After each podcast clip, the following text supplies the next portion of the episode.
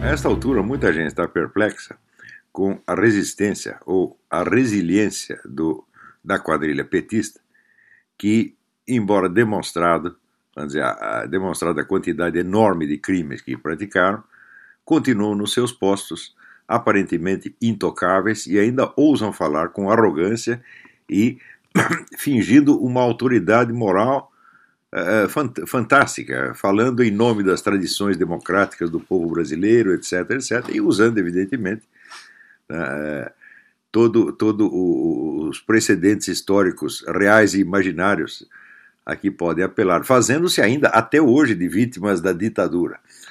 Né? Então, como é possível acontecer uma coisa dessa? Como chegamos a este ponto? Como é possível que uma nação inteira esteja inerme diante de um grupo tão pequeno e, ao mesmo tempo, tão ousado, tão cínico de psicopatas? Então, esse é um estado de coisas que requer um estudo e uma explicação.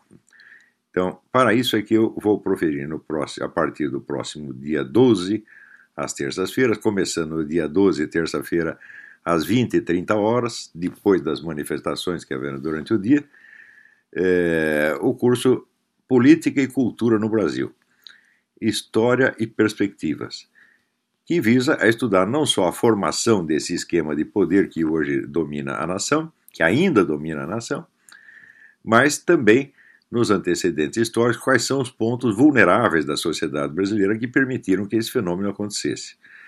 Então, esta, este curso visa ajudar as pessoas a se orientar no, no, no estado de coisas presente e é, conseguir vislumbrar de uma maneira mais realista possibilidades de ação no futuro.